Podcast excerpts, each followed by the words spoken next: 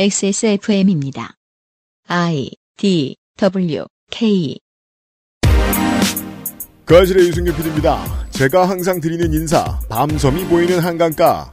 저희 스튜디오는 지역구분상 서울시 마포구인데요. 믿을 수 없는 소식에 따르면 이곳은 원래 용산이었답니다.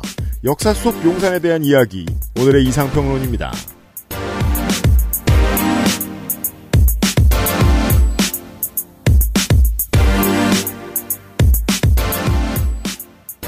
정치 여러분 안녕하세요. 2022년 4월의 마지막 그것은 알기 싫다 시작했습니다. 윤세민 에디터가 있고요, 계속. 네, 안녕하십니까. 저희가 마지막으로 활기찬 방송입니다. 네. 그리고 다음 주 화요일부터 어, 5월 내내 평일 동안 지방선거 데이터 센트럴로 인사를 드리도록 하겠고요. 구요! 네. 이번 주에는 토요일 방송을 어, 부득이하게 쉬겠습니다. 네. 그 부득이한 이유가 뭐냐라고 따지실 분은 꺼져.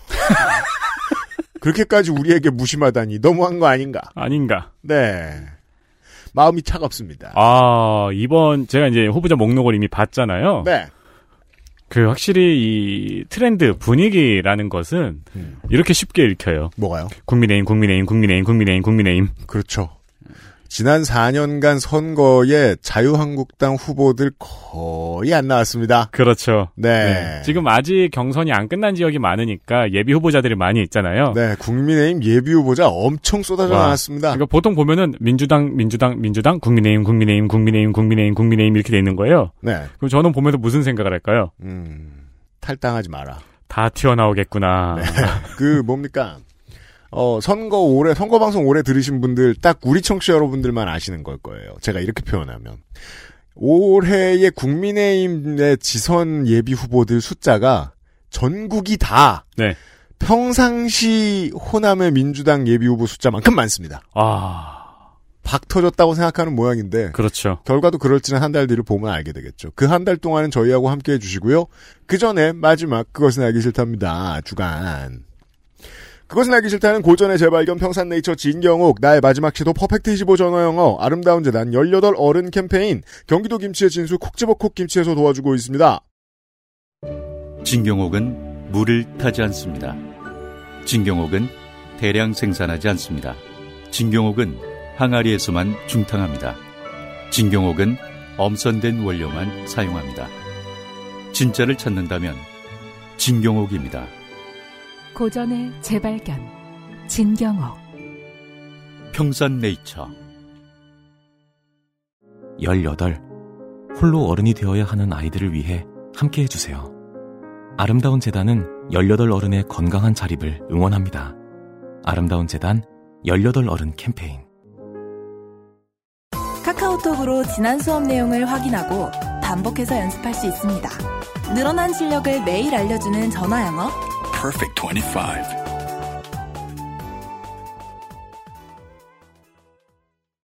콕 집어 콕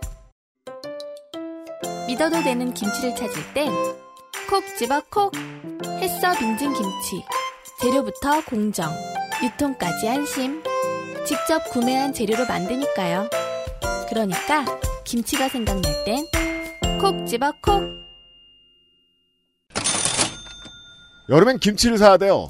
김치, 김장김치는 이미 예전에 끝이 났고요. 저희 집도 그렇습니다. 어. 네, 그리고 이제 중간에 아마 김치를 한번 사신 분들도 계실 거예요. 전 자주, 자주 사요. 네. 네, 네, 실패하셨을 거예요. 음, 그래서 이제 김치 다시 시작할 때가 됐습니다. 왜냐하면은 또 이게 이제 여름이 오면은 또 이제 김치를 활용한 다양한 음식들, 비빔국수, 비빔면에 김치, 네. 다양한 김치를 활용한 음식들도 땡기기 마련입니다.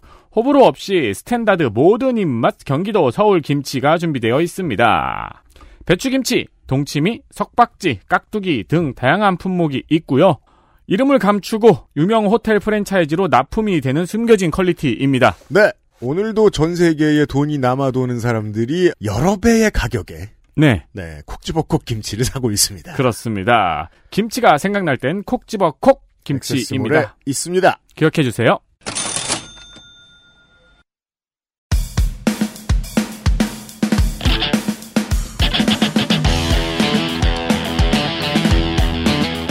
여러 가지 문제로의 다양한 접근. 이상 평론.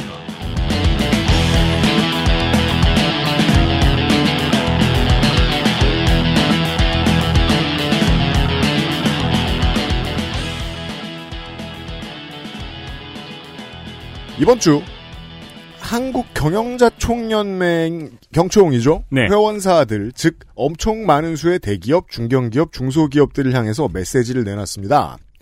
언론 보도의 제목들은 이렇게 말합니다.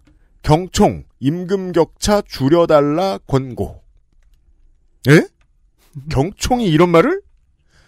새 정권 들어 전경련한테 밀린다더니 좌파가 된 것인가 후덜덜.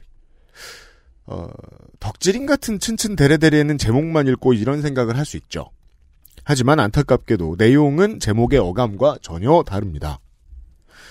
소득이 적은 사람들의 급여를 끌어올려달라는 게 아니고 소득이 괜찮은 사람들의 급여를 끌어내려달라는 권고입니다. 그러니까 뭐야? 다 같이 어, 못 살자. 임금 피크제군요.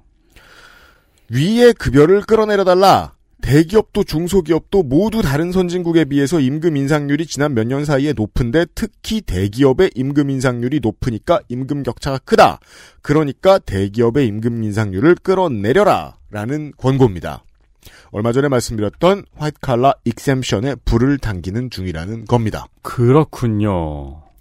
언론도 대중도 무관심하거나 아니면 본의 아니게 경영계의 편을 들게 될 거라고 예측이 가능합니다. 왜냐면은 많이 버는 사람 공격하기는 너무너무 쉽거든요.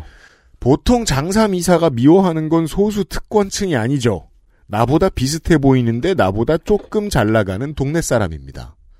천억 버는 사람들은 존경하지만 1억 버는 사람들은 죽이고 싶어 합니다. 그러면 보수가 10년 전에 추진하려고 들었다가 꺾인 노동정책, 잘 버는 노동자부터 깎아나가면서 나라 전체의 노동자본을 줄여나가는 작업, 순항하게 될 것으로 예측할 수 있습니다. 음. 네. 하지만 이런 기사를 누가 읽습니까? 그러려니 하다가 당하는 게 인생이죠. 어제는 또 신박한 공약이 나왔더라고요. 뭔 뭡니까? 경영자에게 네. 한 주당 의결권을 두 개씩 주는. 아 진짜요? 네. 저글링이냐? 왜 굳이 개만 두 개가 태어나? 그게 이제 저글링법이라고 하죠. 네. 처, 처음부터는 이제 벤처기업부터 시도를 하겠다. 도입을 네. 하겠다. 그래서 맞아요. 벤처기업에 벤처기업에 그런 거 봐주라고 많이 얘기하죠. 네네, 안정적인 경영을 위해서 도입을 하겠다고 했는데 네. 어, 모두가 얘기하듯 확대가 될 거다 결국 재벌로 네, 결국은 재벌을 위한 거죠. 네, 확대가 될 거다라고 모두가 예상을 하고 있죠. 네. 결국은 신분 보장용으로 쓰이겠네요. 하지만 이런 기사는 안 읽습니다. 신문 보장용이라기보다는 그리고 그 뭐야 플래그십 뭐요? 스튜어트 아, 스튜어드시 코드. 아 네 스튜어드십 코드에 대한 무력화이기도 하고요. 그렇죠. 스튜어드시 코드만 안 쓴다고 되는 게 아니니까요. 네. 왜냐면은 그전보다 주주민주주의가 5년간 발전했으니까 그걸 다시 저해하려면 여러 가지 수단이 필요할 테지요. 이런 기사는 안 읽고요. 아, 이런 기사보다 더 잘 팔린 열독률이 높은 기사들 중에는 이번 주에 이런 이야기가 있었습니다. 옛날 아이돌 그룹 SES의 멤버였던 연예인 유수영 씨가 도박 논란 이후에 4년간 자숙하다가 BJ 업무를 다시 재개했다는 소식이에요. 근데 돌아와서 방송한 날 딱 붙는 옷 입고 춤췄다고. 어떤 기사의 제목은 눈살로 끝나더라고요. BJ가 특별한 컨텐츠가 없이 커뮤니케이션만 하는 BJ면 그렇게 일하는 분은 그게 본업무예요. 그렇죠. 그런 전 그런 그렇게 컨텐츠를 컨텐츠를 가지고 있는 분이 계시고 네. 네 아니 뭐 저기 입짧은 햇님 이런 분도 계신데 그리고 뭐 도박이라고 얘기할 것 같으면 다른 나라 가면 큰 문제 아니지만 원정 도박은 국내법상 불법이라 처벌도 받으셨고 네 자기 상품 가치를 파는 게 본업인 사람이 4년 동안 일도 안 했다가 겨우 다시 일을 하는데 굳이 그걸 기어 들어가서 봐놓고서 옷 달라붙은 거 입었다고 지적하는 심보가 뭔지 전 잘 모르겠습니다. 여자 아이돌이 귀를 뚫었느냐 아니냐로 우리 땡땡님은 그럴 리가 없어 마음 아파하는 지고지순하게 폭력적인 일본 팬들도 떠오릅니다. 네. 사람이 자기 할 일하는 게 그렇게 보기 싫었으면 기사를 쓰다가도 여기에 대고 눈살이라는 단어를 제목에 붙이는 게 맞나 하고 마지막에 고민이라도 좀 해봐야 기자가 본업에 충실한 건데 안 그러는 기자들도 많지요. 식당으로 말할 것 같으면 자극적인 재료를 많이 쓰면 눈치도 받고 비난의 대상도 됩니다. 하지만 기자들에게는 아직 그 기준이 명확히 퍼지지 않은 것 같습니다. 자기가 그냥 기분이 안 좋으면 제목 끝에 붙이기만 하면 자기 기분을 퍼뜨려주는 단어 눈살 경총에 이번 권고에 쓰면 좋겠고요. 아니면 손이상에게 쓰면 좋습니다. 왜요? 어떻게 하면 좋을까요? 멀리서 손이상이 와요. 네, 이걸 가지고 기사를 만들고 싶어요. 제목이 쉽네요. 손이상 점점점 눈살 보시면 알아요. 음, 괜찮네요. 이상평론입니다. 네, 눈살 찌푸리는 손이상입니다. 눈살, 눈살 찌푸리게 하는! 네. 아, 시력이 안 좋으면 눈살 찌푸리죠. 오늘도 눈살 찌푸릴 만한 티셔츠를 입고 왔습니다. 네. 모자와 등등등. 네. 네. 눈살 찌푸릴 네. 만한 내용을 들고 왔습니다. 아, 예. 용산 이야기예요. 네. 어렸을 때 공룡 좋아하셨어요, 혹시? 저는 안 좋아했어요. 저는 좋아했죠. 아, 그래요. 어린이들을 보면요. 공룡이나 로봇을 좋아하는 친구들이 있어요. 남자 어린이들은. 공룡기가 있죠. 예. 공룡기, 중장비기. 어, 그 공룡 좋아하는 친구들이 보통 이과를 가더라고요. 요즘에야 성별 차이가 없습니다만 네. 그것만큼은 큰 차이가 없는 것 같아요. 네. 어릴 때 공룡 좋아하던 애들 이과 갑니다. 그런 네. 저는 아닌데요. 어, 그러게. 그 네. 드문 경우가 있고, 음. 근데 이과를 가고 또 이제 그 중에 좀 문이 안 좋은 경우에는 이제 대학원을 가죠. 아, 네, 그렇죠. 정 바보들은 대학원까지 갑니다. 어, 그리고 이제 그 어린이들의 관심사가 음. 공룡이나 뭐 이런 그 기계, 뭐, 뭐 로봇 이런 게 아니면은 음. 지하철 역 이름을 다 외- 외운다든가, 철덕 네. 그 아니면은 뭐 이제 중국의 그 위초고 삼국지 시대의 그 음. 지역 이름을 다 외우- 어, 외운다든가. 그렇죠. 어, 네, 그렇죠. 역덕. 예. 네. 그런 친구들이 있죠. 음. 그런 친구들은 또 이제 문과를 갑니다. 네, 그럴 수도 네. 있습니다. 재수 없으면 또 대학원 가고요. 그렇죠. 저 중학교 때, 여- 제 뒷자리 친구들이 예. 삼국지에 나오는 인물 대기 놀이를 하고 있더라고요. 공통 어. 공통점이 있네요. 예. 네, 재수 없으면 대학원을 갑니다. 아, 그렇죠. 그, 네. 그럼에도 이제 그 대학원에 가신 분들이 이제 열심히 연구를 해주시는 덕분에 네. 예, 인류가 발전하고 그래서 옛날에 어 삼국지 처음 입덕한 네. 젊은 친구가 Q&A 게시판 이런 데에 그 등장 인물들의 영어 표기를 알려달라. 음. 그런데 누가 답에다가 전위 아방가르드 그래서 그냥 되는 대로 써놓은 네 황충 그럼 옐로우버그. 유비 프리페어드 이렇게 써놓은 네. 아방가르드는 순수한 한국말이 있죠. 네. 예, 우리말로 앞잡이라고 하죠. 어. 그 뭐야? 조조는 뭐지? 모닝 세일인가? 네. 그렇죠. 네. 어, 어쨌든 그런 분들이 대학원 가서 연구를 열심히 하신 덕분에 영화에서 얼음이 깨지는 장면도 연출하고 그런 거죠. 그렇습니다. 그렇습니다. 이번 주 요파실 참고해 주시고요. 네. 오늘은 철저히 남자 어린이들의 그 문과적인 관심사. 음? 예, 지리 시간입니다. 질이 좋아요. 예. 네, 복지. 제가 복질이. 질이 질이 엄청 덕이었어요. 네. 아, 어, 늘 제 책꽂이에는 지도책이 너덜너덜 거렸었어요. 저도 그랬습니다. 항상 붙들고 살아가지고. 네. 네. 사회과 부도 보면 너무 좋았었어요. 맞아요.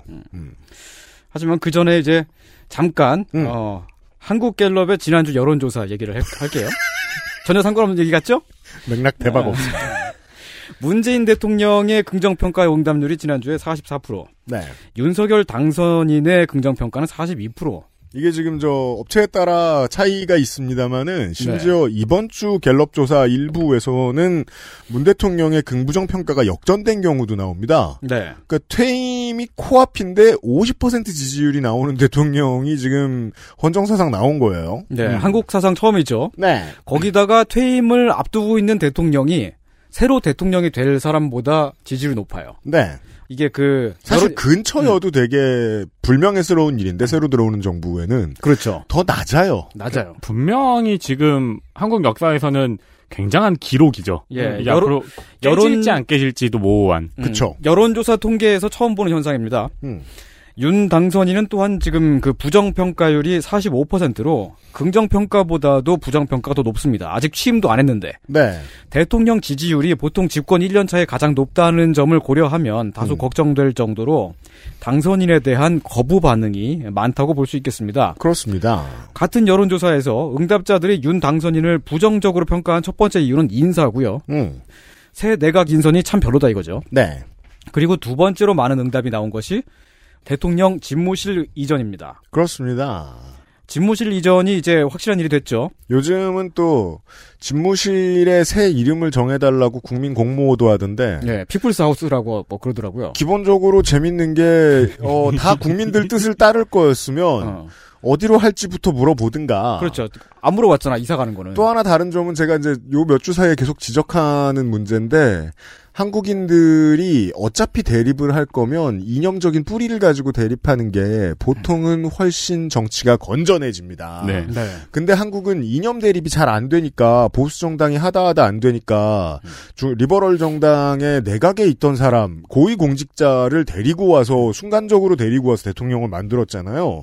그리고는 이들이 최근 극우 아니면 수구 우파 정도의 위치에 해당하는데 보통 이념상 네. 그런 오른쪽에 있는 정당들은 피플이라는 단어를 쓰지 않습니다. 피플을 역어로 했을 때 그나마 좀 정치색을 빼면 그나마 빼주면 민중. 그리고 보통 정치에서 피플이라는 단어를 쓰면 그건 인민입니다. 그렇죠. 음. 예. 실제로 정당명 국민의힘 필리핀 민주화 운동 이름이죠. 그렇죠. 이건 필리핀 민주화운동 이름이죠. 예. 그리고 피플 파워잖아요. 그리고 피플사우스는 일단 어느 나라 대통령이 자국어를 쓰지 않는 집무실에 있으며 누가 들어도 드웨인 존슨이 사는 집 같잖아요. 계속 엘보우를 그러니까요.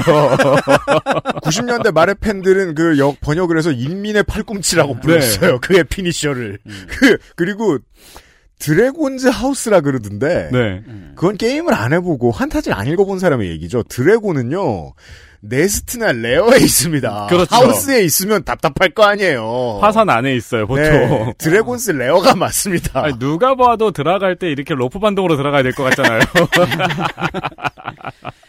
네, 그런 곳에 네. 청와대가 음, 이제- 생깁니다. 예. 아, 이제 청와대 이름은 아니겠죠. 그렇죠. 다른 이름이 되겠죠. 네. 어, 당선인이 이제 청와대에 들어가지 않고 취임 첫날부터 용산에서 대통령 직무를 시작할 예정입니다. AKA 용무실. 예. 네. 이 집무실 이전 결정이 너무 갑작스러웠던 데다가 국방부 청사를 밀어내면서까지 이전하겠다는 이유도 잘 설명을 하지 않았고요. 네. 그래서 이에 대한 국민 여론의 우려가 윤 당선인에 대한 부정평가로 어, 나타난 것으로 보입니다. 네. 안보 우습게 보면 우리나라에선 표 떨어집니다. 네. 그런데 집무실을 옮기려는 이유가 도통 설명이 되지 않기 때문에 한간에는 이게 당선인의 무속적인 사고관 때문이 아니냐. 한간에는 헬마우스가 있습니다. 혹은 네. 풍수지리를 보고 고른, 고른 것이 아니냐 하는 말까지 떠돌고 있습니다. 음흠. 다소 음모론적으로 보이기까지 하는 이런 이야기들이 막 나돈다는 것은 음. 아무리 생각해도 왜 저러는지 모르겠기 때문인데요. 이유를 안 알려주니까. 예. 그러니까 청와대 궁궐 안에 사는 것이 문제다라는 문제의식은 동감을 하는 편이에요. 저도 네. 근데 왜 하루도 못 들어가겠냐는 거는 아무도 지금 이유를 모르는 거죠. 그렇지. 지금도 재밌는 것 중에 하나가 그 취임식에 돈 33억이 신라호텔을 쓰면서 들어간다라는 얘기를 하면서 혈세낭비라는 말은 적당치 않아요. 취임식에는 돈을 원래 많이 씁니다. 취임식 예. 신라호텔에서 한대요? 네, 호텔에서 한다고 하죠. 어, 제 친구 신라호텔 주식 가지고 있는데. 박근혜 박근혜 전 대통령 취임식 때 31억 정도 썼다고 하죠. 네. 그러면 어 5년간 우리나라 경제의 발전상을 볼 때 많이 쓰는 게 아니에요. 그렇죠. 다만 문제를 말하고 싶을 때는 그걸 봐야 되는 거죠. 왜 그 33억이 민간에 뿌려지느냐. 그렇죠. 누구한테 퍼주는 거냐 이 돈을. 음. 그걸 얘기해야 되는 거예요. 마치 네. 용산으로 이전할 때도 국방부 문제를 훨씬 더 깊이 이야기를 해야 하듯이 말입니다. 음. 네. 아무튼 용산. 네. 지난달 아주경제신문에 실린 한 칼럼을 보면요. 용산의 용이 어, 임금을 뜻하고 또 용산은 고려 숙종 때에 한양 천도를 논의를 했었는데 그 당시 그 주요 후보지였던 곳이라는 뭐 그런 이야기가 있었습니다. 꼭 할 말 없을 때 500년 전, 600년 전 얘기 갖다 대는 습관이 있습니다. 음. 저 신행정수도 그거 헌법위원 얘기할 때도 네. 관습헌법 얘기했잖아요. 네, 그거를 막 조선시대까지만 올라가도 어. 원래 수도는 한양이구먼 이러면서 그런데 말입니다. 음. 대통령 집무실이 이전하는 현 국방부 청사 위치, 즉 삼각지 일대가 네. 고려시대는 물론이고 조선시대까지도 용산이 아니었다는 사실을 알고 계셨습니까? 안 중요하니까 몰랐죠. 이 안 중요한 얘기를 할 거예요 어. 이제. 뭐 대단한 거 말하듯이 알고 계셨습니까? 네. 알 필요가 없잖아. 어떤 사람에겐 매우 중요한 일이죠. 대통령 집무실이 이전하는 곳인데. 저항한다. 예. 게다가 삼각지 일대는 물론이고요. 현재의 서울 용산구는 원래의 용산 지역과 아주 다른 지역입니다. 이게 그 지역의 역사를 살피다 보면 그런 동네가 많아요. 원래 그 이름이 아니었는데 네. 옆 동네의 이름이 스멀스멀 옮겨 붙은. 네. 음. 네. 그런 경우들이 있지요. 음. 용산도 그렇습니다. 음. 조선시대까지 한양도성 주변을 그린 지도를 보면 말이죠. 한양도성의 서쪽 바깥, 인왕산에서 시작해서 음. 서울 안산 그러니까 지금의 연세대와 이화여대 뒷산 쪽으로 흐르는 산맥이 있습니다. 그 끝에 저 서대문구에 안산 초등학교가 있습니다. 그렇죠. 네. 네, 왜 서울에 안산 초등학교가 있냐 그러는데 안산이란 산이 있어요 산이 서울에. 있어요. 네.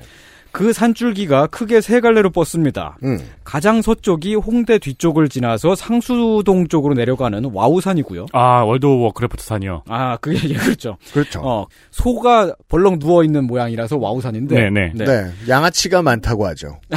산 주변에. 그리고 그 다음이 신촌에서 서강대 앞으로 뻗어 있는 노고산입니다. 네, 대학원생이 많다고 하죠. 그렇죠. 산 정기상 대학원이나 처갈 놈들이 많이 나온다. 그 노고가 늙은 시어머니란 뜻인데. 아, 네. 예, 실제로 그 노고산이 약간 그 등이 굽은 듯한 모양새를 하고 있습니다. 음. 아 며느리 때 고생해서 등이 굽어 있군요. 음. 아, 그러, 그렇겠죠. 근데 왜 이렇게 다들 산줄기에다가 대학들을 지원하는지 모르겠어요. 그게 서울 지방 사람들의 궁금증이죠. 산이 있으면 대학부터 어. 들어가나 보다. 그만한 부지가 그때 거기밖에 없으니까 그랬겠죠? 아, 아니, 근데 꼭 여기만이 아니더라도 다른 동네도 보면은 웬만하면 대학이 다 산 중턱에 있더라고요. 아 이게 저는 그렇게 생각 안 하는 게 그리고 서울 지방 바깥의 분들은 그걸 이해 못해요. 그러니까 서울에 있는 촌놈이 계명대나 경북대나 전남대 이런 데 가봅니다. 예. 그럼 궁금합니다. 왜 평지에 대학을 지었지? 그렇죠. 맞아. 왜 계단이 없지? 계속 평지네? 음, 아, 근데 그 확실히 부산대 같은 데 가면은 네. 그 오히려 이게 산에 경사가 없잖아요. 음. 네. 그러니까 오히려 공강 시간에 이동하는 게 더 힘든 것 같은 느낌이 들더라고요. 왜, 왜, 왜, 왜, 아.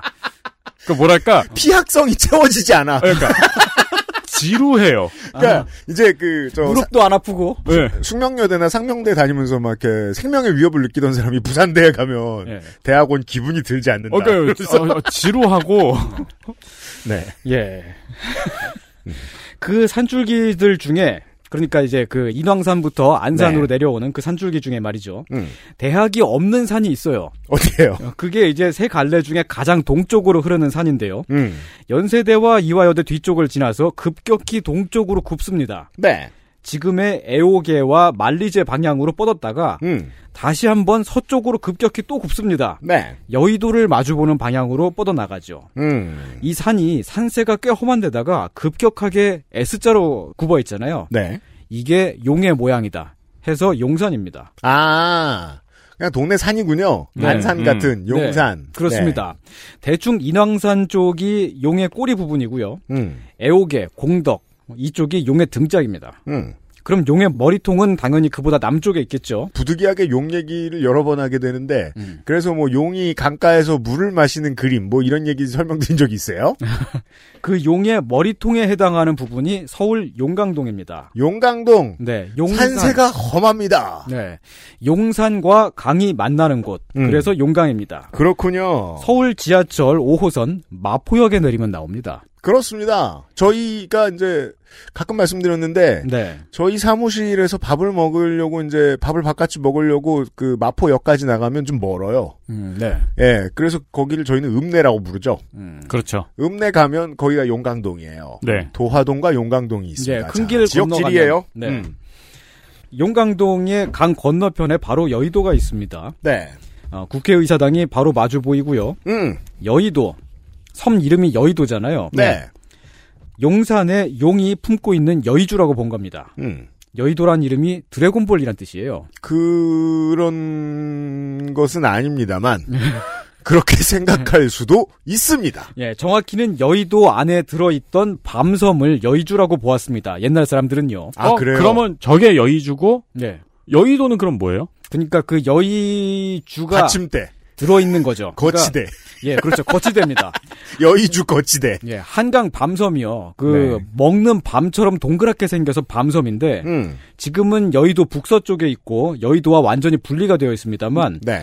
옛날에는 여의도와 붙어 있었습니다. 아 그래요? 그 옛날이 언제일까요? 뭐 7, 80대 청취자 여러분 붙어 있던 적 있습니까? 아니면 이거는 뭐 어, 그 이게 판게야 대륙일 때 붙어 있던 겁니까? 아니 7, 80년대 청취자 여러분들은 저기 섬이 있는 걸 몰랐죠. 80대. 아, 그- 그러니까 없앴으니까. 그렇죠. 네. 1930 몇 년도인가 그때 이제 을충년 대홍수가 나- 났었어요. 네. 네. 그때 이제 그 한강의 물줄기가 크게 변하면서 음. 심지어는 이제 지금의 송파구가 말이죠. 네. 네. 원래 강북이었어요. 아, 네, 그렇죠. 예, 그 건대 쪽에 붙어 있었는데 그리고 물인 곳도 많았죠. 예. 네. 근데 갑자기 홍수가 나가지고 눈 떠보니까 그냥 동네가 다 강남 쪽으로 그냥 붙어버린 거예요. 음, 네. 음. 그 정도로 물이 막 비가 많이 왔던 그때의 밤송이 분리가 됐습니다. 그때 생긴 게 석촌호수죠.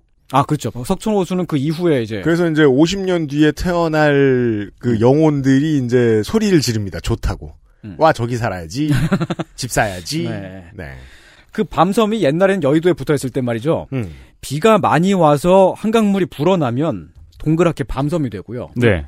가물면 여의도에 흡수가 되듯이 스르륵 들어갔더랬습니다. 그러니까 사람이 살았구나. 네. 음, 네.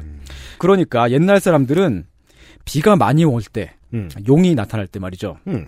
용산에 사는 용이 여의도에서 드래곤볼, 밤섬을 꺼낸다고 생각했던 거죠. 네. 네. 당연히 용산 줄기는요, 밤섬을 마주보는 바로 그 앞까지 이어집니다. 음. 정말로 한강변 바로 앞까지 산이 쭉 이어졌습니다. 옛날 지도들을 보면 말이죠. 지금도 물론 그렇게 산세가 이어져 있고요. 게다가 이게 그 아래쪽 남쪽 동네하고 다르게 그래서 마포 주변이 네. 한강공원으로 가는 데에 예. 많이 밑으로 내려가야 돼요. 네. 음. 예. 고도가 조금 있거든요. 각각 조금만 올라와도. 그렇죠. 네, 여기가 딱 그래요. 음. 음. 근데 밤섬은요, 음. 용산구의 강변 앞이 아니지요. 그렇죠. 마포구입니다. 예. 곽철용 형님이 무너졌냐고 물으시던 그 마포대교보다 더 서쪽에. 그렇죠. 마포구에서도 한참 더 가야 됩니다. 예. 대놓고 마포구 앞에 있습니다. 음. 마포구 밑이 됐어요. 이 여의주가. 예. 왜 그런가 하면 용산이 마포구에 있어서 그렇습니다. 자, 여기까지는 지금 선생이 할 말 다 믿으면 밝혀진 거예요. 예. 원래 용산이라 불리던 산은 마포 현재 지역구분상 마포구다. 예. 네. 오리지널 용산의 정확한 위치가 어디냐 하면요. 음. 가장 가까이 갈 수 있는 데가 서울 지하철 5호선 마포역이에요. 네. 아, 네. XSFM 지리학 시간이에요. 예. 아, XSFM이 있는 곳입니다. XSFM에서 가장 가까운 방송사는 불교 방송이에요. 예. 네. 그 불교 방송국에서 이제 큰 길을 건너가면 용강동이고요. 네. 거기에는 뭐 갈비집과 이런저런 유명한 고깃집들이 있어요. 예, 불교 방송국의 뒤편으로 들어가면 도화동인데 거기는 그렇죠. 이제 전차 모양 화장실이 있죠. 예. 네. 그 안쪽 길로 들어가면 갑자기 존나게 가파른 동네가 나옵니다. 그렇습니다. 그렇습니다. 도화동에서 어, 안쪽으로 들어가면 예. 여전히 사람들이 많이 살고 아파트도 많은데 예. 가팔라지기만 겁나 가팔라집니다. 갑자기 네. 어. 네. 가파른 주제의 어린이 보호구역이어가지고 중간에 30km 단속 카메라도 있어요. 아, 맞아요. 그렇죠. 거기 그래서- 이제 초등학교가 있잖아요. 거기서 30km로 몰면 기름을 꽤 많이 먹습니다. 그러니까요. 네. 아, 거기서 이제 열심히 등산을 하면 마포 초등학교가 있잖아요. 네, 마포초등학교 되게 높습니다. 네. 네. 예. 어, 이- 어떻게 이렇게 높은데 이 가파른데 애들이 다녀 할 정도로 네. 그런 데다가 마포 초등학교가 있는데 음. 용산이라서 그래요. 원래 거기가 음. 용산인데 음. 거기 있는 초등학교는 마포 초등학교인 겁니다. 아, 그 용산 위에 올라서서 비 오는 날 용산 위에 올라서면 여의주가 보였겠네요. 그렇죠. 아, 여기가 지금은 산을 다 빡빡 밀어버리고 아파트 단지가 가득 들어섰기 때문에 맞습니다. 다른 동네에 살다가 이사 오신 분들은 원래 여기가 산이었다는 걸 잘 모르시기도 합니다. 음. 그냥 동네를 돌아다니면서 아우 씨 길이 왜 이래? 그렇죠. 왜 이렇게 경사가 졌어? 이러는데요. 아, 이렇게 그 길이 가파르고 험난한 이유가 용산이기 때문이고요. 음. 여기 그 아파트 단지 지- 지을 때 말이죠. 금이 나왔었어요. 금- 골드? 예, 금광이 나왔었어요. 어, 언제요? 죄송합니다. 예, 예, 예전에. 네. 그래서 근데 그 금광이 나왔는데 그걸 그냥 덮어버리고 그 위에 그냥 아파트 지었어요. 금, 그렇네요. 어, 얼마 안 나왔나 보네요. 아, 하여튼 그래서 그 아파트 이름이 황금 아파트예요. 아, 맞아요. 어. 들어봤어요. 예, 그거 XFM의 그 바로 근처에 있습니다. 멀지 않습니다. 네네. 네. 예. 밤섬을 마주하고 있는 이곳, 음. 여의도가 바로 앞에 보이고, 여러분들께 지금 그 할시를 보내드리고 있는 이 XSFM이 있는 이곳, 여기가 오리지널 용산입니다. 여기가 용산입니다. 예. 그래서 저희는 다행이죠. 여기가 진짜 용산인데 예. 어, 행정구획상 여기가 용산이 아니다 보니까 예. 네 대통령이 이리로 오진 아, 않습니다. 다행히도. 저희 동네 지리학 시간이니까 조금만 더 이런 편린들을 알려드리면 저희 이렇게 여기 동네 사람들만 알 수 있는 저희는 이제 마포역에서 나와서도 한참을 걸어가야 나와요. 뭔가 서울 시내 같지 않게 생겼죠. 저희 이 동네는 네. 여기에서 서울 시내 같지 않은 동네 쪽 반대편으로 더 걸어가면 용산이 나오는데 실제로 어, 저희 스튜디오에서 뭐 한 천 걸음 안 걸어도 예. 용산구로 진입하게 됩니다. 조금 걷다 보면 아까 지금 손희상 선생님이 말씀해 주신 대로 강가 쪽과 그냥 동네 쪽에 고도 차이가 엄청나게 심한데 그래서 집을 지으려고 그래도 밑에 벽을 거대하게 세워놓고 그 위에 집을 지어요. 네. 그렇죠. 어, 조금만 걷다 보면 그 거대한 벽이 나오고, 음. 누가 언제 그렸는지도 모를, 어, 라카 페인트로 글씨가 써 있습니다. 음. 줄을 쫙 긋고, 어, 화살표를 양쪽으로 그어놓고, 네. 용산, 마포, 누군가가 써놨어요. 음. 아주 어색한 위치에. 네. 예. 아, 이 동네에 보면은 상가 건물이 음. 그 출입구가 두 개나 뭐 이제 그 양쪽에 있는 경우가 있잖아요. 그렇죠. 그런 경우에 층이 다른 경우가 있어요. 강 그렇죠. 쪽으로 나오면 지하 4층. 그렇죠. 네. 음. 이쪽으로 들어가면 지상, 지상층인데 뭐 하여튼 그렇게 되는 경우가 있죠. 음. 용산이 현재의 용산구에 있지 않고 마포구 XSFM이 있는 여기에 있다는 그 또 다른 흔적은요. 음. 주변의 지명입니다. 네. 용산이라는 마운틴을 사이에 두고 음. 서쪽에는 용강동이 있어요. 네. 좀 전에 말씀드린 용의 머리 부분이고요. 그렇죠. 그렇다면 드래곤 마운틴의 이스트 사이드에는 무엇이 있느냐? 음. 일단 마포역에 내려서요. 네. 도화동과 공덕동을 지나서 동쪽으로 가면 음. 아 근데 이렇게 동쪽으로 갈 때는 산을 넘어야 되니까 좀 힘듭니다. 아, 네. 산이 있습니다. 어. 네. 산을 넘어가면 요즘은 그 산 중턱에 이마트가 있습니다. 그래요. 진짜 힘들어요. 네. 좀 힘들다 싶으면 어. 이마트가 보입니다. 예, 가면은 용산구 용문동이 나옵니다. 용문동은 정말 어, 실로 산세가 가파릅니다. 음, 예, 대신에 이쪽에서 갈 때는 그쪽에서부터 내려가는 내리막길이죠. 네. 그러니까- 정확히 루트는 다릅니다만 지금 네. 방향 쪽으로는 저희 사무실에서 컴퓨터가 고장났을 때 가는 방향입니다. 맞습니다. 음. 네, 컴퓨테이션으로 가는 방향이죠. 네. 그리고 그 용문동 안쪽에는 어, 빌라가 상당히 많고 예, 올라갈 때도 힘들고 내려올 때도 자빠지기 좋은데 네, 아, 용산이라 비쌉니다. 음, 네. 그 용문동이 용산구에 속하면서 마포구와 동서로 경계를 맞닿고 있는 동네입니다. 그렇습니다. 다시 말하면 용산구에서 가장 서쪽에 있다는 거지요. 네. 물론 최근에는 이제 저희들 지금 행정구역인 마포동이나 옆에 청암동이라고 용산구 청암동이라고 있긴 있는데 네. 거기는 다 최근에 생긴 구역이고 오래된 동네 위주로 소개를 해드리고 있어요. 예. 음. 용문동이라는 동네의 이름이요. 음. 용문동 주민센터 홈페이지에서 공식적으로 밝히고 있는 바, 아 좋아요. 공부 많이 했네. 네. 아, 용산의 용자와 음. 동문 외계의 문자를 따서 붙인 이름입니다. 동문 외계 예. 이스트 게이트 엑스트라 터레스트리얼 그렇습니다. 외계? 동쪽 문의 바깥 동네라는 겁니다. 아. 음. 이 용문동이 옛날에 어, 용산에 동문 외계가 있던 곳이기 때문에 용문동인데 음. 용산으로 들어가는 동쪽 길의 어귀라는 거죠. 즉, 용산이 아니에요. 용산에서 용산이 아니란 얘기죠. 예, 동쪽으로 가면 있는데요. 아 용산 그러네요. 예. 용산의 동쪽이니까 동네 이름이 그렇다는 건 거기가 용산이 아니라는 거잖아요. 그렇죠. 음. 그 동네 그 동쪽 길 어귀에 음. 형성되어 있었던 시장이 있었습니다. 지금도 시장입니다. 예. 굉장히 옛날엔 큰 시장이었어요. 마포 쪽에서부터 뱃사람들이 가지고 들어오는 해산물. 그렇죠. 소금, 젓갈. 음. 그리고 조선시대에는 남산에서 지금의 그 용암초등학교가 있는 자락을 지나서 경리단길 있는 데까지가 과수원이었는데 그렇군요.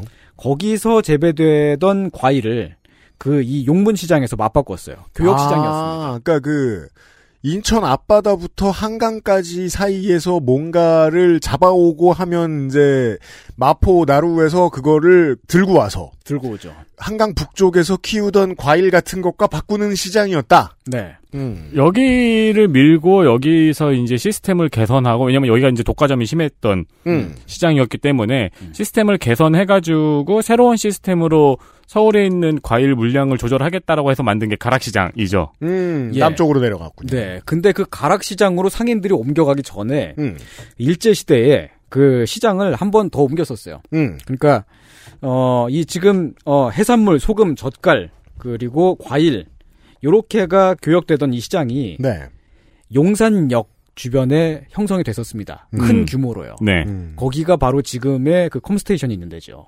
용산 전자상가입니다. 거기가. 전자상가가 됩니다. 네. 예. 거, 근데 그 시장이 다시 전자상가가 되면서 음. 거기에 있는 상인들이 가락시장 쪽으로 그 옮겨간 거죠. 그렇죠. 이게 그 도시가 늘어나고 도시의 지형이 살살살살 바뀌면서 예. 큰 시장이 옮겨가죠. 그걸로 역사를 알 수 있잖아요. 네. 우리 저 서울 사람들 회 먹는데 어디죠? 노량진.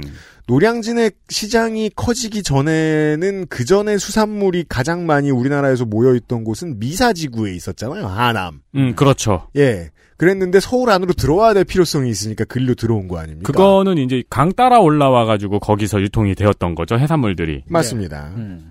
그런 것처럼 네. 예. 용문시장이라는 커다란 시장이 있었더랬어요. 예. 그 용문동이 오리지널 용산의 동쪽문에 더 동쪽 바깥인데 그러면 지금의 용산보다 훨씬 서쪽에 용산이 있었단 얘기죠. 예. 지금의 서울 지도를 보면 용문동이 용산구의 가장 서쪽이죠.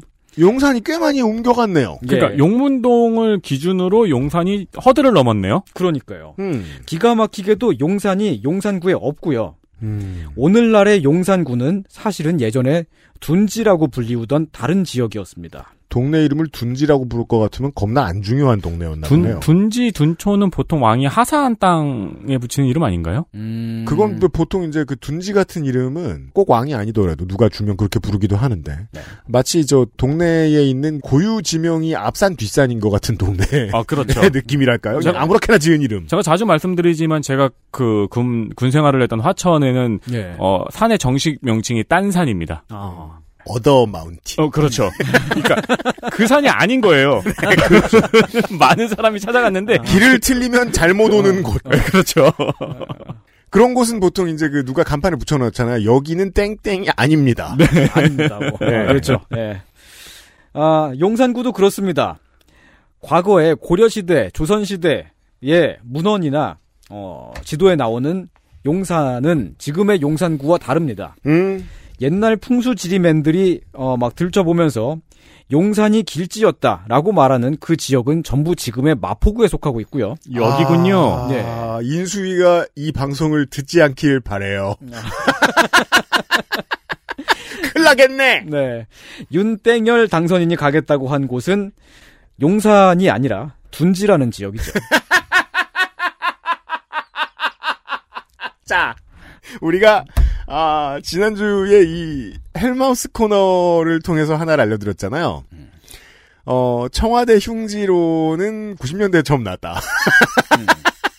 아, 헬마우스가 네. 저번에 방송을 하면서 풍수지를 좀 찾아봤는데 네. 인왕산에서 용이 내려와 가지고 이렇게 해 가지고 강에 머리를 담그고 있는 모양새라고 하는데 자기는 지도를 봐도 잘 모르겠다 그랬잖아요. 아, 왜냐하면 그렇죠. 마포에 있었으니까. 네. 여기였으니까. 그 용산 쪽에도 산맥이 있어요. 그거는 인왕산에서 내려가는 게 아니고 서울 남산에서부터 내려가는 거예요. 그, 제가- 그 남산이 이제 쭉 이어져서 둔지 사는 쪽으로 가는 거죠. 지난 방송과 이번 방송을 통해서 두 가지를 지금 저희가 얘기를 해낸 거예요. 음.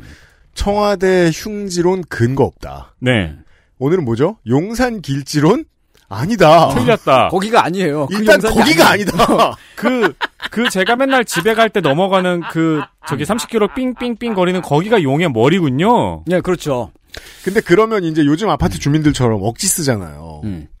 나 잠실이야 라고 말한 다음에 네. 민원을 계속 넣어서 잠실 세내역으로 바꾸죠. 지하철역 이름을. 그렇죠. 그래서 억지로 우긴다. 용산이라고 여기 용산 있다고. 하지만 이경식이 있을 뿐입니다. 아, 와, 잠실산에 원래 이름 기억 안 나네요. 신천. 신천. 신천, 신- 네. 아니, 어, 신천, 맞아, 네. 아, 근데 그 잠실 세내역은 그렇게 바꿀 만한 근거가 있긴 있습니다. 잠실역이 용산에 비하면 예, 그 왜냐면은 그 잠실 세내역으로 만든 그 신천역이 거기가 원래 잠실이고요. 네. 그리고 지금 지하철 2호선 잠실역이 원래가 신촌이에요. 그 양쪽의 이름이 바뀐 거예요. 맞바뀐 거예요. 음. 옛날과 다르게. 실제로 잠실역의 가장 적당한 이름은 이제 롯데역. 음. 네, 그렇죠. 네. 그 신천이라고 하는 혹은 세내라고 하는 그 이름이 아까 말씀드린 그 대홍수 때 음. 그 한강의 물줄기가 바뀌면서 그 한강 물줄기가 그 잠실역 앞쪽까지 이제 쭉 내려왔었잖아요. 네. 네.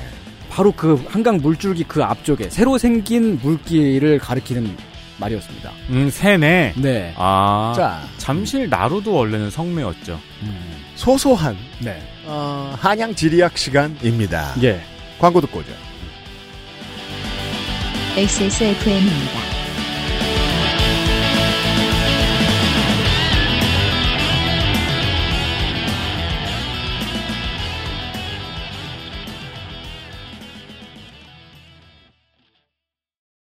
콕 집어 콕 좋은 원료를 쓴 김치를 만들 시간이 없을 땐 콕 집어 콕 배추, 무, 고춧가루, 생강, 전부 국산 다시마, 홍합, 표고버섯도 아낌없이 쓰죠.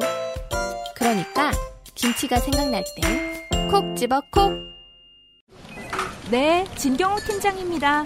저희 엄마요? 진짜 경자 옥자요. 충성 경장 진경옥 세상의 모든 경옥을 위해 120시간 진하게 다렸습니다. 활력 있는 사람들의 이름 진경옥 평산네이처. 뭔가 그곳을 떠난다는 게 되게 믿기지가 않았거든요. 반평생보다 더 많이 거기서 자랐는데 갑자기 떠나게 된다니까 믿기지도 않았고 여러분의 독립은 몇 살이었나요? 보육원의 아이들은 만 18세가 되면 시설을 나와 홀로 살아가야 합니다. 어른이 되기는 아직 이른 나이. 곁에 아무도 없다면 그것은 자립이 아니라 고립입니다. 18. 홀로 어른이 되어야 하는 아이들을 위해 함께 해주세요. 아름다운 재단은 18 어른의 건강한 자립을 응원합니다. 아름다운 재단 18 어른 캠페인.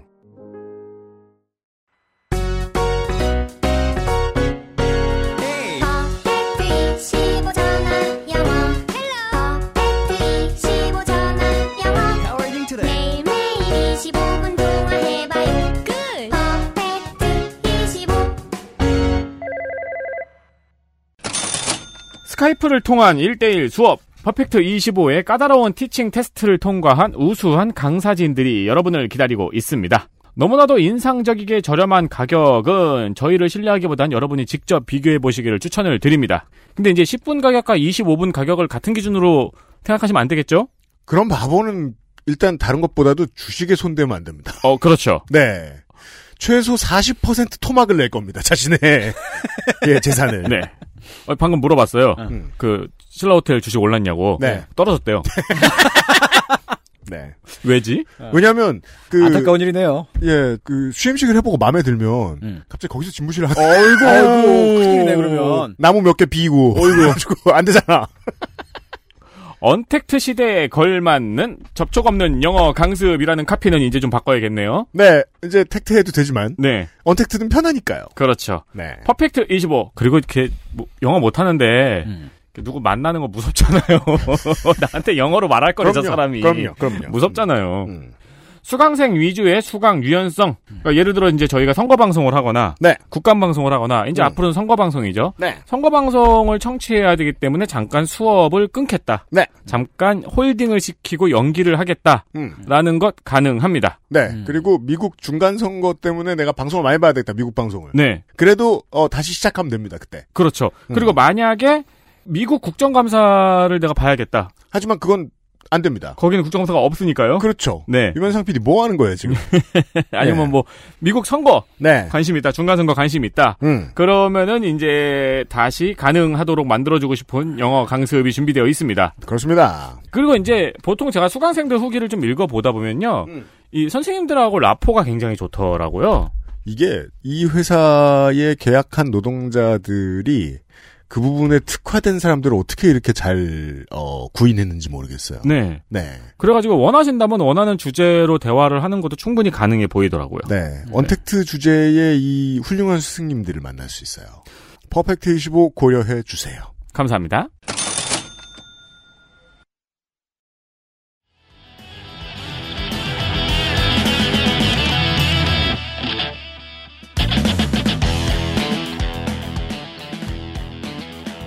한양 지리학 이상평론 시간입니다. 네.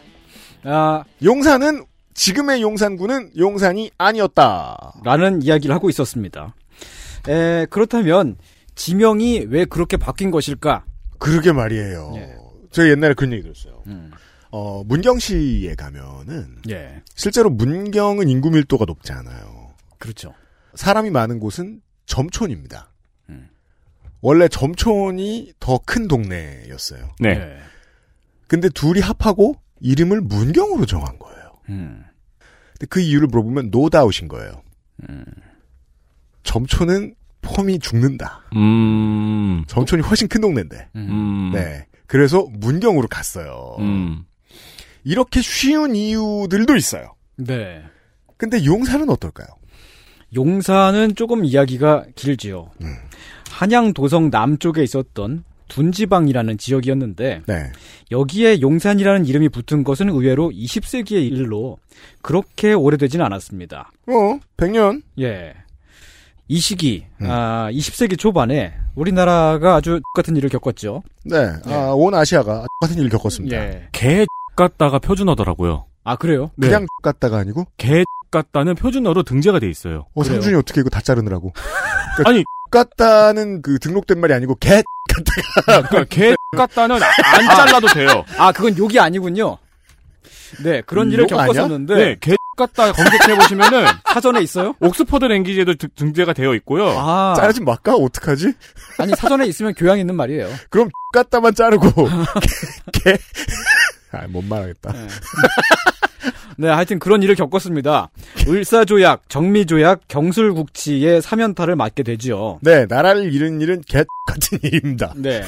그런데 그렇게 되기 전에 이미 일본 군대는 조선 땅에 들어와 있었습니다. 아, 그렇죠. 예, 지금의 용산 주한 미군 기지 부지에 말이지요. 캠프 용산에. 네.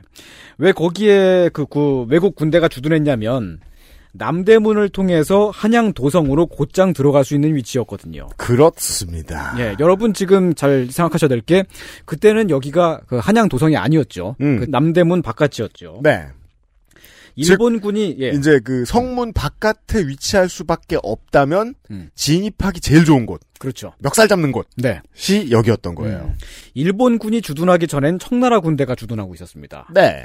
너네가 말을 안 들으면 얼- 언제라도 대원군을 납치해 갈 것이다. 음. 라고 하는 그런 이제 무역 시위 같은 거죠. 네. 그러니까 즉 나라의 멱살이었던 거예요. 예. 근데 그 청나라 군대는 청일 전쟁 때 다 뒤졌고요. 산 그- 사람은 예. 청나라로 돌아갔습니다. 아, 예. 다 돌아가거나. 뒤졌다 그러면 예. 네. 어딘가에 뭐 분명치 않아. 살아, 살아남은 사람도 있었겠죠? 네. 그리고 나서 그 위치에 일본군이 들어간 거죠. 그러니까 요새 이제 환경 단체와 그 민주당에서도 그렇고 일부 자꾸 지적을 하는 문제가 그거죠. 예. 이 땅은 너무 오랜 세월 우리 땅이 아니었다. 예. 그러니까 환경 영향 평가를 길게 할 필요가 있는데 음. 환경에 어떤 영향을 미쳤는지 알아본 다음에 거길 점령했던 모든 나라한테 책임을 물어야 되는데 대통령이 바로 들어와 버리면 그럴 수가 없는 거예요. 음. 국부 손실입니다 이게.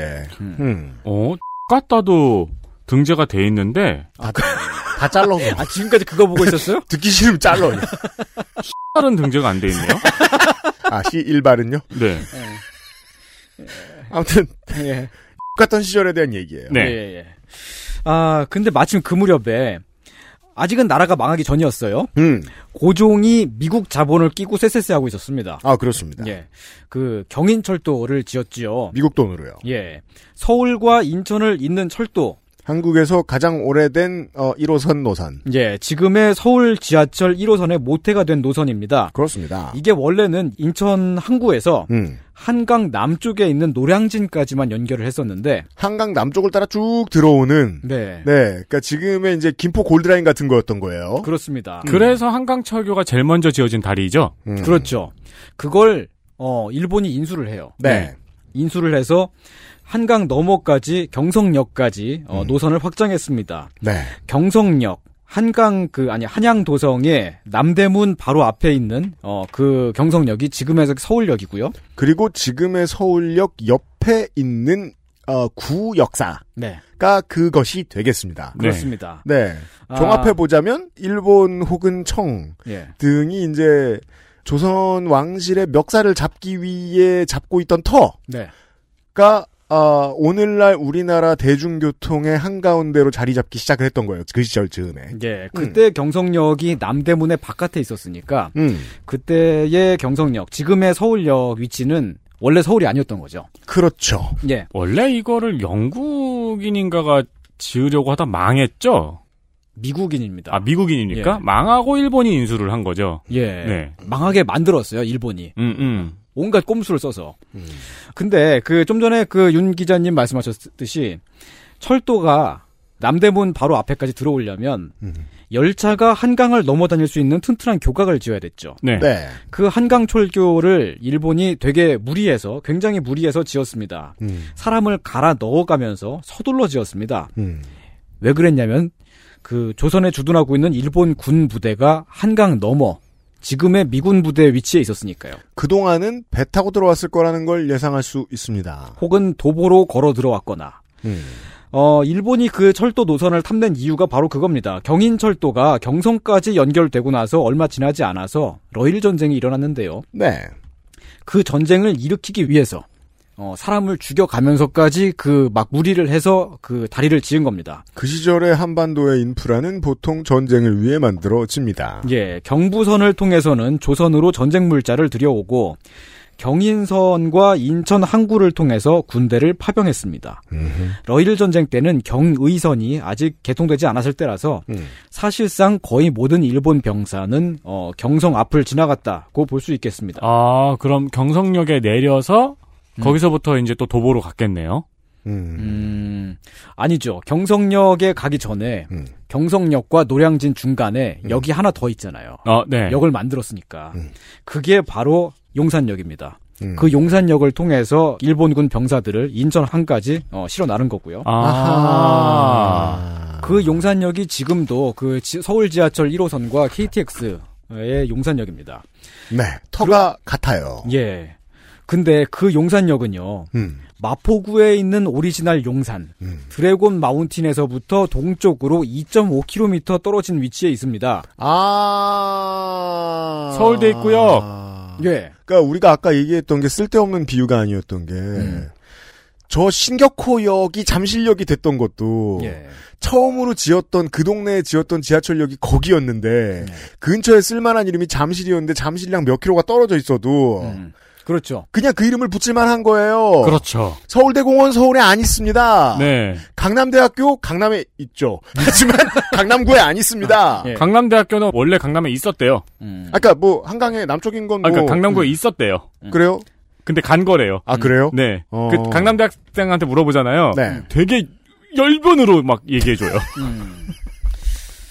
서울공항 서울에 안 있죠. 어. 그렇죠. 예. 서울구치소 음. 세민이네 집 근처에 있습니다. 예. 네, 의왕구치소라고 하네요. 음. 음. 옛날에는 거리 개념이 그랬습니다. 음. 그 역 앞에 딱 내려서 아무것도 없고 허벌판이잖아요. 옛날에는. 네. 이게 이제 그- 지금 60대 정도 되면은 이해를 쉽게 하실 수 있는데 예. 도성 밖으로 서울을 넓히는 작업을 한참 하던 개발독재 시대에 예. 강남, 서초, 송파에 네. 가면 음. 아파트를 지어놔요. 음. 다들 비웃어요. 왜냐하면 주변 수 킬로미터에 밭밖에 없으니까. 그렇죠. 네. 밭은 다 뭐예요? 그또 농사하는 사람 다 쫓아내가지고 농사도 안 해. 네. 아무것도 없는데 아파트만 단지가 딱 들어와 있는 거예요. 저길 누가 가냐? 택시 기사들도 안 가려고 그럽니다. 흙묻는다고. 거기는 왜냐면 지- 또 진흙탕이어서. 예. 네.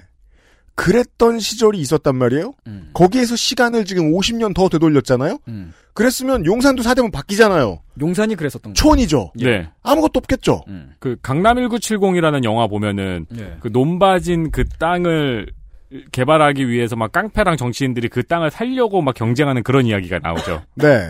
그때 불붙기 전만 해도 음. 그냥 허허벌판. 네. 음. 네. 그 2.5km라고 하는 그 거리는 음.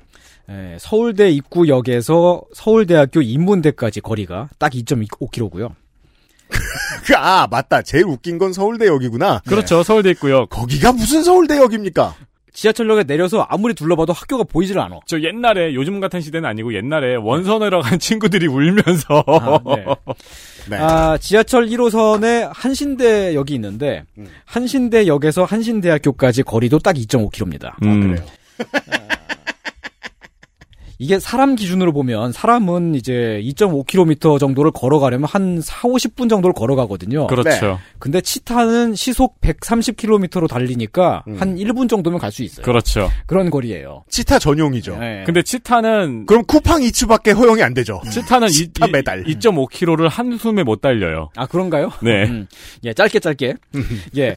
하여간 그 예전에 서울대 입구역에 서울대 입구역이라는 이름을 붙였을 때도 보면 음. 지하철을 지었는데 네. 저만치 2.5km 바깥에 서울대학교가 있어요. 음. 근데 그 서울대하고 어, 서울대 입구역하고 지하철역하고 사이에 아무것도 없는 허허벌판인 거예요. 그렇죠. 그러면 서울대 입구역이라고 이름을 붙이는 거고. 그렇죠. 마찬가지로 1900년대 음. 이때 그 1904년쯤일 거예요. 용산역 개통한 게. 네. 그때에도 용산역이 들어올 때 음. 주변을 둘러봐도 아무것도 없는 거예요. 용산까지가 저 멀리 용산이 있는데 그래서 용산역이라는 이름을 어, 허허벌판이었으니까 어떤 일본 사람이 붙인 겁니다. 이거는 또 이제 그 제가 옛날에 살던 남한산성 입구역도 있어요. 아 그래요. 남한산성 입구역에 내리면은 남한산성은 없고 법원이 있거든요. 아. 네. 네, 남한산성까지 얼마나 돼요 거리가? 아 거리가 지금 제가 이거를 지도를 한번 한번 한번 해볼게요. 잠시만요. 네. 저한테 관련해서 가장 좋은 음. 사례는 예. 대전 현충원역입니다. 그 간혹 현충원에 인사하러 갈 일이 있는데 예. 처음 지하철 타고 갔을 때 대전 지하철을 죽여버리고 싶었습니다. 대전 현충원역 내리면 음. 아무것도 없고요. 무슨 네. 공업사 같은 거 하나 어. 역세권에 있고 아무것도 없고 겁나 오래 걸어야 현충원이 나오거든요. 그 다음부터 승질 나가서 차 몰고 가는데 남한산성 입구역에서 네. 예. 실제로 이제 남한산성 입구까지 가려면은 약 3km 정도네요. 음. 음. 네, 걸어서 1시간 한 20분 정도 걸리네요. 그래서 남한산성 입구역에 딱 내리면 거기 이제 법원이 보여요. 음. 네. 음. 수원지방 법원이 거기 있어요. 그래서 이제 등산하러 왔다가 이혼을 하게 돼요. 3km 어, 정도면 치타는 한 1분 20초만. 근데 어. 치, 잠깐 물을 마시고 치타는 3km를 한 번에 뛰면 심장이 터져 죽어요. 그렇구나. 네. 자, 용산역 주변에는 뭐 아무것도 없는 허허벌판이었다 이런 얘기를 하고 있었는데 네. 용산역 주변에는 그럼 왜 아무것도 없었느냐? 음. 한일합방 이전에는 여기가 사람이 살기 정말 어려운 데였습니다. 음. 지금은 한강변에 둑을 다 쌓아놓고 네. 치수를 하고 열심히 그 물길을 막아놨어요. 하지만 이렇게 큰 강이면 예, 물난리가 나면 예, 엄청나게 넓은 지대로 물이 퍼집니다. 네. 어 일제 시대는 물론이거니와 해방 이후에도 막 60년대 70년대까지도 음. 비가 좀 많이 왔다 싶으면 침수가 됩니다. 완전 침수가 되는 동네입니다. 음. 저희 집이 지금 3대째 음. 용산 바로 여기 이 지역에 살았거든요. 네. 저 때 이사를 갔고 음. 할아버지 할머니로부터 되게 많은 이야기를 들어요. 음. 할아버지 할머니들의 주된 대화 주제 그 토픽 가운데 하나가 홍수예요. 아, 그렇죠. 비가 많이 오면 사람 키보다 더 높게 물이 차오른다. 음. 너무 많이 겪었으니까요. 음. 용산구의 용산역에서 좀 더 한강 쪽으로 가면 음. 이촌동이 있어요. 그렇죠. 이촌동이 동부 이촌동, 서, 서부 이촌동 이렇게 두 개가 있어서 이촌동이다라고 알고 계신 분들이 많은데 그게 아니라 이자가 떠나갈 이, 떠내려갈 이자를 쓴 겁니다. 음. 그렇군요. 네. 네. 예, 비가 많이 왔다 그럼 다 떠내갑니다. 이게 2022년이나 웃지 그리고 예. 치수라는 게 그렇게까지 어, 완전해진 지가 오래되지 않아서 예. 저도 강에서 그렇게 멀지 않은 곳에서 학교를 다녔는데 야, 6, 7월이면 저 학교 안 나오는 애들 많았습니다. 어. 물 퍼낸다고 집에서. 야, 예전에 그랬어요 네. 진짜로. 빠이촌동이군요. 네. 어, 동네 이름이 빠이라니. 예. 그, 막, 예전 시, 시- 그 신문들을 막 들춰보면, 홍수라고 검색을 해보면, 음. 그 이제 삼각지 일대까지 다 침수가 됐었다는 기록이 되게 많아요. 아, 삼각지면 엄청 안으로 들어온 건데. 삼각지도 그랬고 저 어릴 때만 해도 왜 1년에 한 번씩 봤잖아요. 수마가 핥히고 간 상처. 그렇죠. 예. 요즘은 물난리. 그런 말 많이 안 하죠. 네. 음. 저희 아버지 때만 해도 다들 많이들 떠내려갔었습니다. 네. 저희 아버지도 떠내려갔었어요. 근데 물론 어. 이제 선생의 아버님이 떠내려가서 예. 노원구로 간 건 아니고요. 너무 멀리 갔잖아 그러면. 송파는 요 한 10년 전만 해도 잠겼던 것 같은데요. 제 기억에. 네. 망원도. 음. 네. 망원동도 그렇죠. 망원은 원래가 늪지대였으니까. 네. 자, 용산이 없는 용산구. 네. 이렇게 된 시작이 러일 전쟁 전에 일본이 지은 용산역 때문이다. 네. 야 재밌어요. 예, 여기까지는 의문이 이제 해결이 됐습니다. 음. 하지만 우리에게는 아직도 남은 의문이 있죠. 네. 용산구가 되게 크잖아요. 그렇죠. 용산구가 22제곱미터입니다. 22 제곱 킬로미터겠죠. 아, 그렇죠. 20, 예. 22 제곱킬로미터. 22 제곱미터 안에 구청장도 못 들어가요. 예. 독방이지 그건. 음. 네. 교황님이 사시는 바티칸이라는 나라보다 4.5배나 큽니다. 용산구가요. 그죠. 그 용산역은 용산구에서도 서남 쪽에 완전 치우쳐 있고 아 그렇죠. 지금의 용산구를 보면 음. 북쪽으로는 서울역과 남산 음. 그리고 동쪽으로는 저만치 이태원을 지나서 한남동까지가 다 용산구에 들어가 있습니다. 용산구가 엄청나게 동진했어요. 예. 네, 용산이. 예. 음. 북쪽으로 동쪽으로 엄청 많이 갔죠. 음.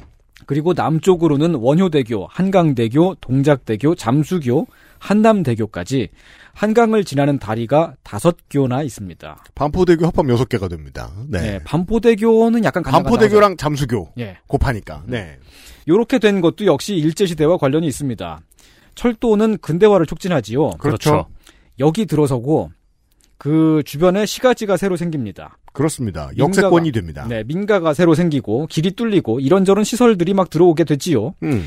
용산역 주변에 새로 생긴 동네를 신, 신용산. 지금 있잖아요, 신용산역. 그렇죠. 그 지하철 4호선 신용산역의 유래입니다. 궁금하죠. 음. 음. 아니 여기는 내가 아는 가장 용산스러운 네. 용산인데. 그러니까요. 여기가 왜 음. 신용산일까? 그래서 저는 그렇게 이해를 했어요. 음. 신용산이 아니고 예. 여기 하나 더 필요하니까 신용산역인가 보다. 아, 용산역 2. 네, 그렇죠. 그렇게 음. 생각했어요. 용산역 리. 네. 예전에는 신용산이 그 이제 지하철역이 아니라 이제 동네 이름이었죠. 오늘날의 용산구 한강노동과 삼각지 주변이 신용산 지역이었습니다. 아, 지역 철도역, 이름. 네, 철도역 주변에 새로 생긴 근대식 동네. 그리고 일본군 기지에서 되게 가까이 있는 동네. 당연히 이 동네는 일본인들이 많이 살았겠지요. 음, 그렇군요. 아, 이해가 되네요. 용산은 여기인데, 예. 네. 용산역이 저기 생겼어. 음. 용산은 여기 있어. 예. 근데 저기 새로운 용산역이 생겼네? 그럼 저긴 신용산. 그렇죠. 그리고 원래 용산은 마포. 예. 그 마포를 그건 좀 이상하잖아요. 아, 그러려니. 음, 네. 그 마포를 신용산이 생겼으니까 구용산이라고 불렀습니다. 음, 그렇죠. 그렇게 부르죠. 자, 우리 이제 그 연세가 좀 되는 청취자분들의 도움이 필요합니다. 이 구용산이라는 이디엄을 아시고 계신 분이 계시면 좀 음. 거들어 주세요. 구용산이라고 불렀겠네요, 여기를. 그러니까요. 구연산 같네요. 구용산. 음. 자, 오리지널 용산이 있는 마포구 공덕동, 용강동, 도화동, 그리고 지금의 용산구 원효로 이동의 일부까지를 이 일대를 구용산이라고 했는데 여기서 뛰어서 한 5분 10분 가면 원효로가 나옵니다. 원효로 이가동이 나옵니다. 네. 예, 여기서 여기서라는 건 XSFM XSFM에서. 말하고요. 예. 네. 근데 너무 힘들어요. 예, 네, 그- 힘들어요. 그- 예, 많이 산이거든요. 힘들어요. 산이에요. 음. 이 그 구용산이라고 하는 명칭이 지금까지 남아 있습니다. 여기 음. 한강 수위를 관측하기 위해 최초로 세운 수위 관측소가 있는데요. 1924년 일제 시대에 세운 구용산 수위 관측소입니다. 자, 용산구 청하, 청암동 169번지로 옛날 주소가 나오고, 네. 어, 저희 스튜디오 바로 앞에 있습니다. 네. 네. 마포구에 있는 마포 보성 아파트에서 한강 쪽으로 400m쯤 나오면 있습니다. 어, 저 이거 봤어요. 아. 이거구나. 예, 길, 길 지나가면서 본 적 있죠. 뭔지 알아요. 네, 네. 뭔지 알아요. 네. 등대같이 생긴 거. 예, 음. 그게 구용산입니다. 음, 구용산. 근데 구용산은 산길이 험하고 빡센 데다가 음, 예전부터 당집이 많았어요. 당집이 뭐예요? 그 이제 무당, 아, 예, 무당을 모시는 사당. 음, 그러니까 뭐 지금도 그 남의장군 모시는 신당이 용문동 그쪽에 있죠. 그렇군요. 예. 이 구용산 지역은 일제 시대에도 여전히 조선인들이 주로 많이 살았습니다. 아, 빡센 여기- 동네니까. 그렇죠. 여기는 철도역하고도 거리가 멀고, 예. 그러니까 밸류가 낮은 지역. 음. 음, 이렇게 지금 그 신용산과 구용산이 나누어지고 있는 이런 시점에 러일 전쟁에서 일제가 승리하잖아요. 음. 그리고 나서 대한을 집어삼켰죠. 한반도를 집어삼킵니다. 예, 그리고 본격적으로 일본인들의 조선 이주 정착이 시작됩니다. 음, 경성에 온 일본인들은 당연히 일본 군부대를 중심으로 정착을 했겠지요. 아무래도 그 가진 돈이 많을 뿐더러 그래서 원하는 집을 구할 수 있었을 뿐더러 어, 새로운 개척지대에 오면 치안이 중요하니까요. 네. 네. 군부대보다 조금 북쪽에 있는 서울 남산이 있는데 음. 그 서울 남산에 노기 신사가 있었고요. 네. 그 노기 신사 있는 그 사- 남산을 넘어서 조금 북쪽으로 더 올라가면 명동, 충무로 음. 뭐 이런 동네들이 나오잖아요. 네. 그 명동과 충무로가 이제 일본인의 밀집 지역이었던 이유도 음. 남산 바로 앞이었기 때문입니다. 이 특히 그 명동은 일제 시대에 일본 자본이 대대적으로 들어와서 근대적인 상업 지구를 이루었는데 음. 그렇죠. 지금도 서울의 대표적인 상업 지구죠. 네. 일제 시대에 메이지초라는 마을이었다가 아 음. 그 동네였다가 음. 메이지에서 이제 그걸 이제 우리식으로 읽으면 명지정이란 이름인데 그렇죠. 명지죠. 예, 한자 명자를 남겨서 명동이 된 겁니다. 음. 상업지구가 있다면 업무 공간도 있었겠죠. 그렇죠. 구용산과 신용산 사이에 모토마치라는 동네가 새로 개발됩니다. 구용산과 신용산 사이, 예. 즉 용산역 근처일 겁니다. 그렇겠죠. 아, 우리가 그 모토마치라고 하는 동네의 위치를 알 수 있는 이유는 여기가 교통의 중심지로 개발을 했어요. 일제시대에. 철도가 일단 지나갔고, 네. 전차도 지나갔고요. 전차 노선이 두 개가 지나갔어요. 오. 그 흔적이 어, 지금까지도 서울 지하철 용산역과 공덕역 사이에 있는 1호선, 5호선, 6호선, 경의중앙선, 공항철도 노선이 다 한꺼번에 지나가는 길이 있잖아요. 네. 어. 그렇죠. 거기가 바로 모토마치입니다. 원래. 어. 알겠네요. 예, 예. 네, 그 사이에 용문동이 있고요. 예. 네, 효창공원이 있고요. 그렇죠. 그렇죠. 음. 그리고 이제 그 서울 지하철 1호선의 남영역하고 음. 4호선 숙대입구역이 문자 그대로 길 하나 차이잖아요. 길 건너편에 그렇죠. 바로 겁나 있잖아요. 가깝죠. 어. 음. 근데 연결되어 있지 않잖아요. 그렇죠. 그게 이유도 이제 일제 시대에 있었던 모토마치 전차 노선하고 그다음에 대방동 쪽으로 내려가는 용산 전차 노선이 바로 남영동에서 이렇게 싹 만나기 때문에 그랬습니다. 그러면은 공덕에 자연스럽게 시장이 생겼겠군요. 네. 그죠. 예. 지금 있는 공덕 시장이 그리고 이제 이제 사대문 안을 둘락날락 하다가 거기까지 왔으면은 예. 그 멀리 왔으니까 배고프죠. 그렇죠. 음. 그 배 많이 고플 땐 전이죠. 네네. 그래서, 그래서 전을 공덕은 전이죠. 저, 아, 그 족발도 있습니다. 네, 남영동은 군부대의 바로 앞이니까 군대에 종사하는 사람들이 주로 살았고요. 그렇죠. 예, 일본 회사들이 많이 들어와 있었던 모토마치. 음. 우리식으로 읽으면 원정인데 네. 거기서 한자 원자만 남겨서 원효로가 됐습니다. 아, 그래서 원효로구나. 원효로. 예. 아, 나는 원효 대사랑 무슨 관시, 상관이 있는 건 줄 알았는데. 아, 원효도 대사랑은 상관이 있죠. 그 원자만 남기고 그 원효 대사 이름을 붙인 거죠. 그냥요. 예. 음. 뭐 비슷한 걸로 이제 콘마치도 충무공에 이름을 붙인 거죠. 음. 해방되고 나서. 네. 그리고 이제 그 원효로 일동에그 남정초등학교가 있잖아요. 거기는 원래 모토마치 소학교였는데 한자 정자만 남겨서 남정초등학교로 만들었습니다. 음. 아마도 소설가 오야부 하루이코의 아버지가 교사로 근무했던 데가 거길 겁니다. 네. 아. 그러니까 일반적으로는 이제 원효대사의 이름을 붙였다 정도만 알려져 있는데 네. 그 전에 일본이 지었던 이 동네의 이름에는 원자가 있었다. 네, 원래 그 정도로 있었습니다. 정리하죠. 음. 예. 남영동과 원효로 일동 사이에 되게 지금도 보면은 그 오래된 큰 기업들이 많이 있어요. 그렇습니다. 주로 제과 회- 회사, 음. 해땡, 음. 어, 그리고 크라땡, 네. 어. 그리고 뭐 건축 자재 회사, 엔지니어링 회사, 새로 지은 LS 산전의 본사가 용산에 있는 것도 예. 어, 원래 전통적으로 그쪽에 있었다고 하죠. 예. 네. 음. 그게 왜 그쪽에 그런 회사들이 많으냐 하면은 일제 시대의 군납 회사였기 때문에 그렇습니다. 군납 회사들은 거기 있겠죠. 네. 거기 있어야죠. 예. 그 옆이 병사들이 오고 가는 철도가 있으니까요. 출퇴근할 때 짜증 났겠네요. 그 여름에 비 많이 오면. 네네. 네, 그리고 남산과 일본군 부대의 중간 거기가 지금의 후암동, 이태원동, 어, 한남동, 조금 더 내려가면 보광동 막 이런 데죠. 음. 이 지역은 조선 시대까지 공동묘지였던 곳입니다. 옛날 서울의 한양의 구분이었다면 공동묘지 있기 딱 좋은 곳입니다. 예. 한양 도성 안쪽에 살고 있던 사람들이 죽으면 묻히는 곳. 음. 아, 그렇죠. 왜냐면은 그때까지만 해도 거기가 살짝 외곽이었으니까요. 살짝이 아니고 많이 외곽이죠. 네, 네. 그러니까 이제 옛날 한양 사람들이 음. 생각하던 용산 마포는 땅의 끝이라고 봐야겠죠. 네, 네. 저기 가면 거대한 강이 있고 못 건너. 음. 음. 완전 그냥 도시 바깥인 거예요.